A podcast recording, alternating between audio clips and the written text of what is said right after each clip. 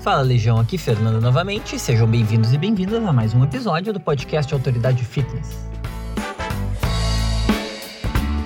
Então, pessoal, vou começar o episódio de hoje repercutindo um pouco uh, alguns comentários que a gente recebeu nos nossos vídeos do YouTube recentemente. A gente, como eu já comentei por aqui, como talvez vocês tenham visto no YouTube, a gente voltou com, com aqueles vídeos ilustrados de desenho no canal. A gente também faz o AF Drops, que é um, uma programação que na verdade a gente pega pequenos resultados de pesquisas e, e, apresenta bem em forma de drops mesmo, quer dizer, uma pequena informação assim, você sabia que isso, aquilo, aquilo outro, aumenta a sua chance em 30% de alguma coisa. Então, assim, com, esses, com essa periodicidade de vídeos do canal, a gente tá tendo lá muitos comentários, muita gente se manifestando e a gente vai repercutir algumas delas também aqui.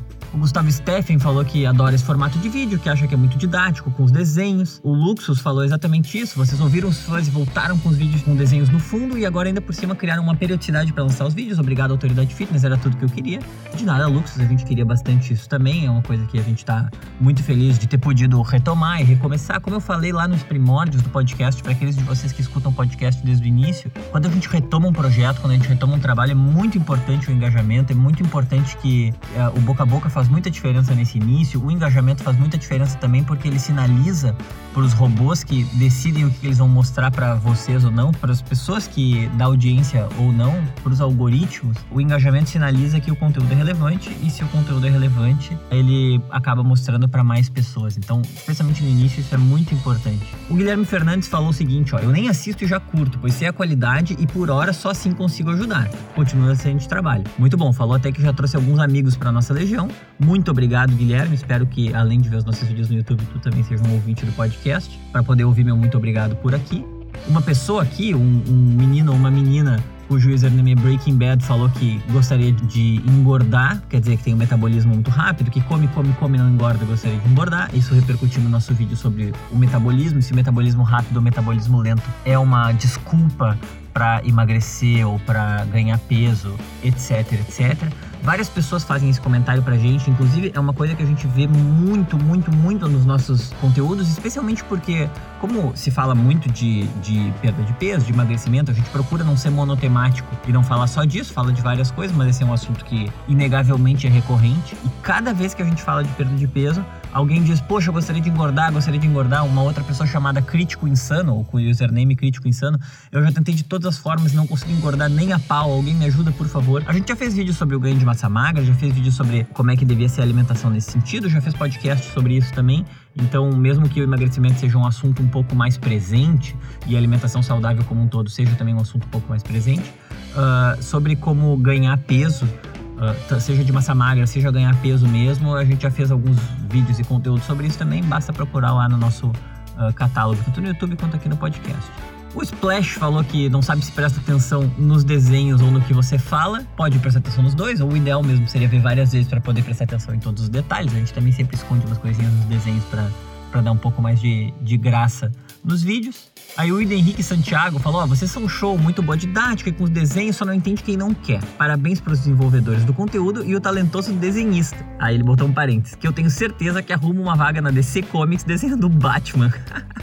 Essa gente gostou muito compartilhando no grupo de WhatsApp aqui da empresa porque o Augusto, que é o nosso desenhista, né, Augusto Marques, ele já ficou bem feliz com a perspectiva de um dia pra DC desenhar o Batman. Tomara que a DC não venha roubar ele da gente. E a Sara Rodrigues, o último comentário que eu tenho para repercutir no dia de hoje, ela fez o, vamos dizer, o comentário exato sobre aquilo que eu comentei lá no início do programa. Sobre o vídeo não tem nem o que falar, mas eu vim aqui comentar para gerar engajamento e ajudar o canal. KKKKK. Exatamente isso. Comentar para gerar engajamento, ajudar o canal, ajudar o canal no YouTube, como eu sempre falo aqui, dar um rate de estrelinhas do podcast ajuda bastante, comentar no agregador de podcast ajuda bastante, ver os vídeos no YouTube ajuda bastante, comentar lá ajuda bastante, dar o likezinho, o polegarzinho para cima ajuda bastante, se inscrever com o sininho ajuda bastante também. Essas coisas, ah, elas realmente ajudam muito, muito mais do que, do que muitas vezes as pessoas que não estão imersas no mundo da produção de conteúdo têm noção disso. Por isso que eu sempre faço questão de reiterar para dar para vocês também essa outra uh, ferramenta ou possibilidade de, de nos ajudar para aqueles que não têm interesse ou não, não podem, por alguma razão,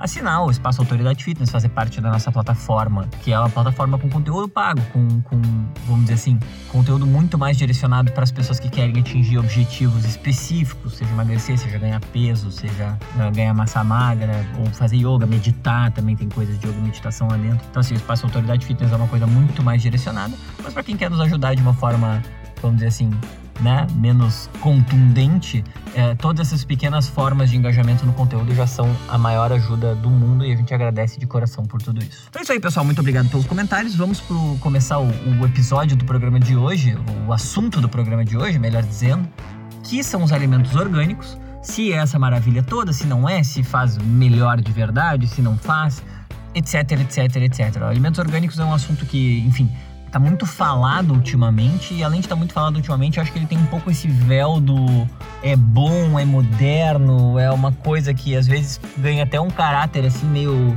uh, hip chic ou então meio natureba, né? Tô usando esses estereótipos mesmo porque as pessoas que se identificam com isso acham ótimo, as pessoas que de, de repente não gostam desse tipo de estereótipo podem olhar com uma cara mais torta e a ideia é desmistificar tudo isso, uh, falar o que, que a gente tem já de, de resultado científico a respeito dos alimentos orgânicos, se faz bem, se não faz, se faz bem para o planeta, se não faz, faz bem para as pessoas, se não faz, etc, etc. Então a gente vai tentar uh, desmistificar um pouco esse assunto. A gente já fez um vídeo no YouTube sobre isso. O capítulo do livro, quando a gente escreveu o nosso livro, que está indo para as bancas em breve. Hoje, finalmente, recebemos o primeiro mock-up da capa, tá a coisa mais linda do mundo. Eu tô muito empolgado. Tô chateado que atrasou bastante, então as pessoas que contribuíram no Catarse conosco estão bem chateadas com a gente com razão, a gente tá fazendo o máximo para botar esse vídeo, botar esse livro nas bancas e entregar para vocês, porque o pessoal que contribuiu no Catarse vai receber antes, obviamente, com exclusividade, o mais rápido possível. Já peço desculpas a todo mundo que tá nos ouvindo, mas tá muito lindo, tá muito legal, a gente tá muito orgulhoso e agora agora vai assim na mais breve possível, já tá já tá nos, nos finalmente dos finalmente, nos 45 do segundo tempo. O capítulo do livro sobre orgânicos, ele tá bem mais completo que o vídeo no YouTube. É com base nele que a gente vai fazer esse, esse episódio do podcast. Então, é isso aí. Depois, no fim, vou comentar também de alguns outros vídeos que podem ser interessantes de se, de se ver nesse sentido. Então, vamos lá. Depois dessa introdução não tão curta assim, uh, vamos diretamente para o nosso episódio de hoje sobre alimentos orgânicos. Vamos lá! O desafio inicial é pensar na última refeição que você comeu. Aí pensar no prato, sei lá, se foi café da manhã, ou almoço, ou jantar, ou eventualmente até um lanche, por que não? E aí pensar assim, você saberia dizer de onde veio cada um dos alimentos dessa refeição? De onde que ele veio? Não vale dizer do supermercado, né? Porque daí fica fácil de dizer do supermercado para todos os alimentos do mundo. O mais normal é não saber responder essa pergunta.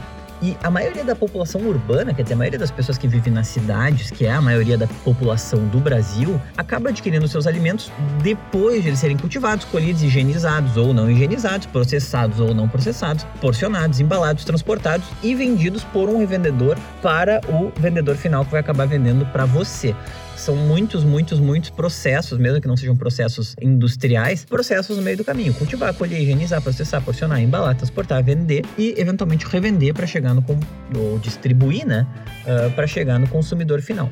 O que acaba acontecendo é que todas essas coisas criam uma distância muito grande entre o solo do produtor, quer dizer, o chão onde aquela coisa uh, cresceu, nasceu e, e, e, foi produzida, né? Aquela, aquele alimento, e o prato que a gente vai comer numa refeição qualquer, café da manhã, almoço ou jantar, ou eventualmente um lanche, como eu falei no início dessa pequena introdução. E isso é normal, isso não é necessariamente um problema. Aqueles de vocês que têm família no interior, ou aqueles de vocês que são do interior, aqui no Rio Grande do Sul a gente chamaria de fora, mas no resto do Brasil o pessoal chama de roça, né?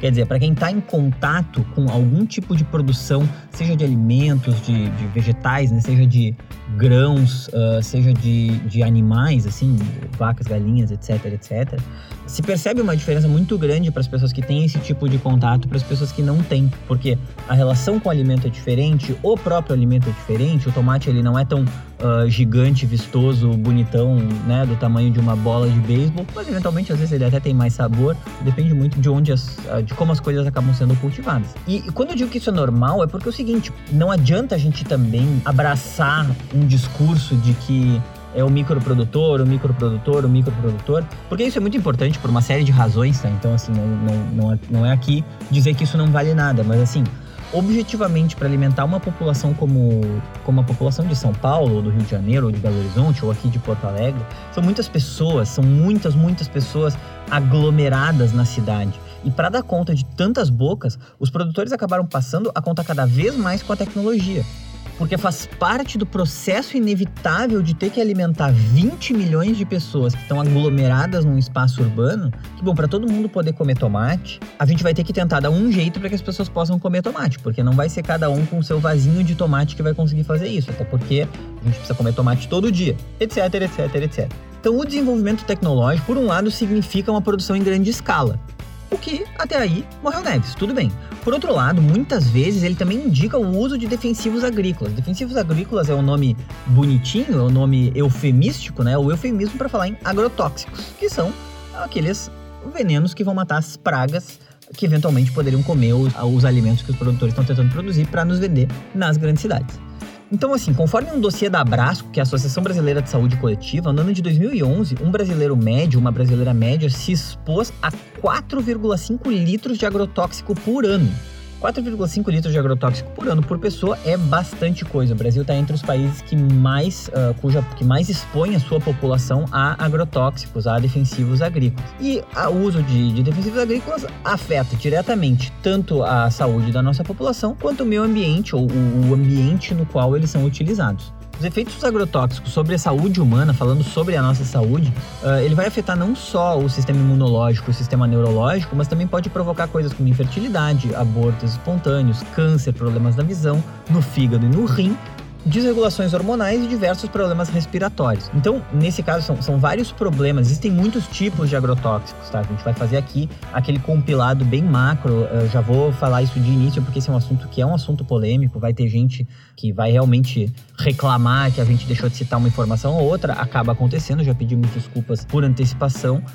Mas dentro dessa pincelada, a Anvisa, que é a Agência Nacional de Vigilância Sanitária, né, do, do Brasil, a Vigilância Sanitária Brasileira, vetou o uso de nove agrotóxicos. Vou dizer o nome deles aqui para caso vocês queiram fazer uma pesquisa mais aprofundada depois. Endosulfan, ciexatina, tricloflorme, tricloforme, monocrotofós, pentaclorofenol, lindano, metamidofós, parationa metílica e procloraz. Mesmo assim, o que, que acontece? Nesse momento, quando a gente produziu uh, o conteúdo do livro no fim do ano passado e até agora, assim, o nosso Congresso Nacional, que toma uma série de decisões que, que são questionáveis, assim, para dizer o mínimo e, e manter uma, uma, uma mínima uh, neutralidade no que, no que eu vou expor aqui dentro desse podcast, que é.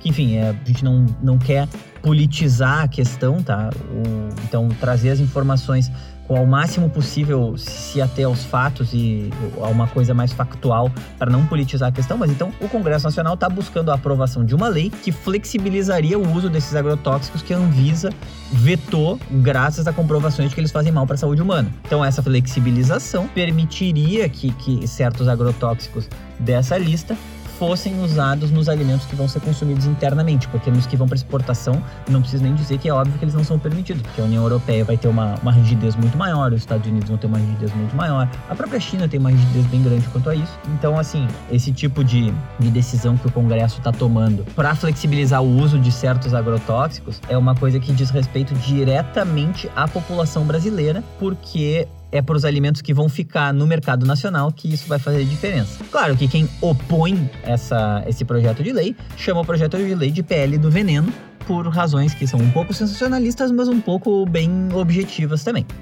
Então, dentro desse contexto dos agrotóxicos, existe a alternativa, que é a alternativa que, que pode afetar diretamente todo esse sistema, que são os produtos orgânicos. Para falar um pouco dos produtos orgânicos, vamos falar primeiro sobre o que, que significa esse selo, o que, que significa essa classificação. A classificação de um alimento como orgânico está ligada ao processo pelo qual o alimento foi produzido. Então, alimentos orgânicos eles são cultivados sem o uso de produtos químicos artificiais, sem o uso de agrotóxicos, sem o uso de hormônios, antibióticos ou organismos geneticamente modificados, os famosos transgênicos. No Brasil, o selo que certifica se o alimento é orgânico, ele usa como critério que pelo menos 95% das matérias-primas que compõem esse produto também devem ser reconhecidas como orgânicas.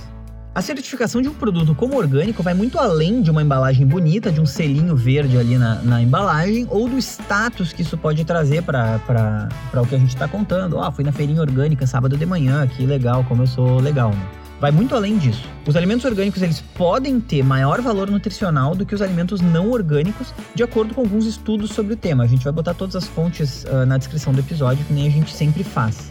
Entre as vantagens dos alimentos orgânicos, podem estar maiores níveis de antioxidantes, zinco, ferro, vitamina C, além de menores níveis de nitrato. Também falando sobre isso, carnes, leite e laticínios orgânicos em geral podem conter um maior teor de ácidos graxos com ômega 3, o que pode estar relacionado a riscos menores de doenças cardiovasculares. Agora é importante dizer o seguinte: existem estudos que encontraram isso, mas nem todos os estudos encontram evidências significativas de que os produtos orgânicos são mais nutritivos. Então, assim, ainda não dá para dizer com clareza, com aquele carimbo de certeza que existe um consenso de que os orgânicos são melhores. Existem indícios de que alguns alimentos orgânicos podem conter alguns tipos de nutrientes a mais do que alimentos não orgânicos, mas não existem evidências suficientes para afirmar cegamente que os orgânicos são muito melhores para a saúde do que os alimentos não orgânicos. Então, no que diz respeito à nossa saúde, pode ser que seja melhor, pode ser que seja igual. E também falando sobre saúde, é importante fazer uma distinção clara aqui de não confundir alimento orgânico com alimento saudável. Talvez você já tenha visto produtos como refrigerantes orgânicos, cookies orgânicos, sorvetes orgânicos, etc, etc. Eles vão levar esse nome justamente por causa da natureza das matérias-primas deles. Como a gente explicou, se 95% das matérias-primas que compõem um sorvete são orgânicas, já dá para dizer que o sorvete é orgânico. No entanto, pode parecer desnecessário dizer, mas é sempre bom lembrar que um sorvete orgânico, além de ser orgânico, ele também é um sorvete. Então, assim, para evitar a tentação de se enganar e pensar que só porque um produto é orgânico, o consumo dele é recomendado, é importante lembrar que, assim, nem sempre o orgânico ele é saudável. E o, o fato de um alimento que a gente considera não saudável por definição, assim, como o sorvete é um belo exemplo, tá? ele continua sendo não saudável, orgânico ou não orgânico. Se o leite dele tem o carimbo orgânico, se ele é feito com morangos orgânicos, se o açúcar dele é um açúcar orgânico, é orgânico, orgânico, orgânico, ainda estamos falando de um sorvete. Agora falando sobre o consumo de orgânicos no mundo, uh, o, o, consumo dos alimentos orgânicos, o cultivo de alimentos orgânicos, a cultura dos alimentos orgânicos, ela é uma realidade no mundo hoje em dia. Segundo o Instituto de Pesquisa de Agricultura Orgânica, em inglês, né, o Research Institute of Organic Agriculture, uh, sempre, sempre, né? Esse negócio de falar, falar palavras em outras línguas uh, é, uma, é uma armadilha quando a gente tá falando em voz alta, porque daí o cara fala com super sotaque, parece pedante, o cara fala de um jeito mais abrasileirado, vai ter que a gente vai, vai, vai tocar uma flauta, vai cornetar porque tá falando abrasileiradamente. Então, falar a palavra quando aparece esses nomes em inglês, nome em francês, nome em alemão, vai ter gente que vai reclamar da minha pronúncia, porque eu não sei falar alemão, então óbvio que eu vou falar errado. É a receita pro pessoal tirar com a minha cara, né, para falar o português das ruas. Então, assim, segundo o Instituto de Pesquisa de Agricultura Orgânica, com esse nome em inglês que eu acabei de citar, o mercado global de produtos orgânicos está em ascensão. Em 2015, já é uma informação que tem 4, 5 anos, tinha fazendas orgânicas registradas presentes em 179 países. Para quem não tem esse número um pouco de cabeça, contando todos os países do mundo, inclusive zonas de conflito, aquela coisa de uma fronteira que o pessoal tem gente que diz que é, tem gente que diz que não é, nananã. Existem em torno de 200, 200 e pouquinhos, menos de 210, assim, entre 190 e 210 países é, é o que existe no mundo. Então, pô, 179 países com fazendas orgânicas é praticamente todos os países do mundo com fazendas orgânicas. E eles representam os alimentos orgânicos um mercado de 75 bilhões de euros no mundo é bastante coisa. É bastante coisa mesmo, 75 bilhões de euros, vamos dizer que eu não negaria nenhum bilhão de euros, quanto mais 75, né? Mas ao mesmo tempo que pode parecer muito, a gente pode pensar também que só as 10 maiores empresas multinacionais do ramo alimentício faturam juntas 1 bilhão de dólares por dia. Ou seja, 400 bilhões de dólares anualmente. E esse é um número que vem do relatório Behind the Brands, que significa por trás das marcas, produzido por uma ONG inglesa chamada Oxfam. Então, uh, o que, que são esses números? Só para recapitular. Só as 10 maiores empresas multinacionais do ramo alimentício do mundo são mais de quatro vezes, ou quatro vezes, cinco vezes, né? 775 bilhões para 350 bilhões de euros, cinco vezes maiores do que todo o mercado de alimentos orgânicos do mundo. Então, assim, o mercado alimentício no mundo, ele é ordens de magnitude maior que o mercado de alimentos orgânicos. O mercado de alimentos orgânicos ainda tem muito para crescer. Considerando o valor de mercado, os Estados Unidos são o país que mais cultiva produtos orgânicos, seguido pela Alemanha e pela França. Claro que isso tem um pouco a ver com a força da moeda, a força dos mercados, então é um pouco interessante saber essa informação, mas também uma informação um pouco injusta. Já em número de produtores, quem ganha é a Índia, a Etiópia e o México, como os três países com maior número de produtores orgânicos no mundo inteiro. O mercado que mais cresceu em 2015 foi o mercado espanhol, que cresceu 25%. Os números são de 2015 porque são os números que a gente conseguiu encontrar, que a gente considerou que eram números confiáveis. Existem números de vários anos, mas esses são números que a gente disse, bom, isso aqui é um número que a gente pode dizer que, que tem uma metodologia, um número que é realmente confiável. Já a Dinamarca é quem possui o maior market share de produtos orgânicos em relação à quantidade total de produtos. Para quem não sabe o que é market share, esse é um número que eu acho que é muito interessante. É o seguinte, ó, ah, de todos os alimentos consumidos na Dinamarca, 8,4% dos alimentos são orgânicos. Isso é o market share, né? O, a, o percentual do mercado que, que tal produto ou tal classe uh, detém. Pode não ser surpreendente que seja um país da Escandinávia, porque os países da Escandinávia estão sempre na frente em tudo, né? Uh, mas então é bom ter uma ideia, assim, o maior, o lugar onde os orgânicos estão mais presentes percentualmente é a Dinamarca, com 8%. Então também mostra que aí tem um, um potencial de crescimento ainda muito, muito grande. Já a Suíça é o país com maior consumo de orgânicos per capita do mundo. Agora a gente pode pensar, poxa, legal, orgânico de fato é uma coisa muito bacana, talvez não tenha mais nutrientes para minha saúde, talvez tenha, com certeza tem menos, menos veneno, né? O veneno é uma palavra pouco técnica, mas menos defensivos agrícolas, então isso já por definição é uma coisa que faz bem pra gente. Uh, além disso, faz bem pro planeta, talvez, vamos lá. Uh, legal, quero consumir produtos orgânicos, é uma coisa que vai fazer eu ser bem visto no meu meio social e eu quero fazer bem pra minha saúde e eu tô contente com orgânicos. Legal. Que, que eu faço? A gente ainda tem um problema aqui no Brasil. Infelizmente, os produtos orgânicos aqui ainda têm preços muito mais elevados do que produtos não orgânicos. Via de regra, isso acontece. Né? Enquanto o mercado de orgânicos ele não se expandiu o suficiente para que os preços comecem a se tornar competitivos e semelhantes a outros produtos não orgânicos, realmente vai ser necessário buscar alternativas e não comprar no supermercado, vamos dizer assim, sempre o tomate orgânico vai ser mais caro que o tomate não orgânico no supermercado da esquina da sua casa. Isso aí, infelizmente, ah, é uma realidade. A principal saída para isso, e é uma saída que a gente incentiva muito, muito mesmo, é trocar a ida ao supermercado, a ida à feira para comprar os seus alimentos o número de feiras orgânicas no Brasil aumentou muito, justamente com o aumento do consumo de produtos orgânicos. É realmente aquela coisa do círculo virtuoso, uma coisa vai puxando a outra. E além de ter preços mais acessíveis uh, do que o supermercado, as feiras orgânicas elas vão possibilitar o contato direto com os produtores. O que é legal até de um ponto de vista qualitativo, porque abre os nossos olhos para a trajetória de produção do alimento que está na nossa frente. A gente enxerga a pessoa que fez o alimento, a gente enxerga aquele alimento da forma como ele saiu da terra, sem ser, ser bom, enfim. Uh, isso, isso é interessante de um ponto de vista social, qualitativo, assim, se é que dá para dizer assim, de espírito de como a gente se relaciona com a comida, o que é muito importante porque aumenta no médio prazo a chance da gente preferir uma abobrinha a uma bolacha recheada, entendeu? Além de, além de os produtos na feira terem preços mais competitivos do que no mercado comparado com os alimentos não orgânicos, a gente tem um percentual muito maior deles que vai diretamente para o produtor, porque todos os atravessadores do meio do caminho são pulados quando a gente vai na feira comprar direto do produtor. Isso é muito interessante porque a gente, enfim, está tá em, em, incentivando um tipo de, de agricultura e um tipo de produção que é um pouco mais sustentável, um pouco mais interessante para para o planeta de verdade. Então, quando a gente fala em, em, quando a gente faz esse lobby das feiras orgânicas, né, a gente faz isso porque a gente dessa maneira não contribui só para nossa saúde, mas também estimula uma produção agrícola familiar, estimula a preservação de certos ecossistemas, estimula um monte de coisas que podem ser interessantes. E se você não conhece nenhuma feira orgânica próxima de você, aí as maravilhas da internet estão aí para nos ajudar. Tem aplicativos que mapeiam feiras orgânicas no país inteiro. No nosso livro a gente botou uh, no QR Code um, um mapa Tipo assim, no QR Code do capítulo, praticamente todos os capítulos têm um QR Code que direciona para conteúdo adicional na internet. O QR Code desse capítulo vai trazer um mapa de feiras orgânicas no Brasil.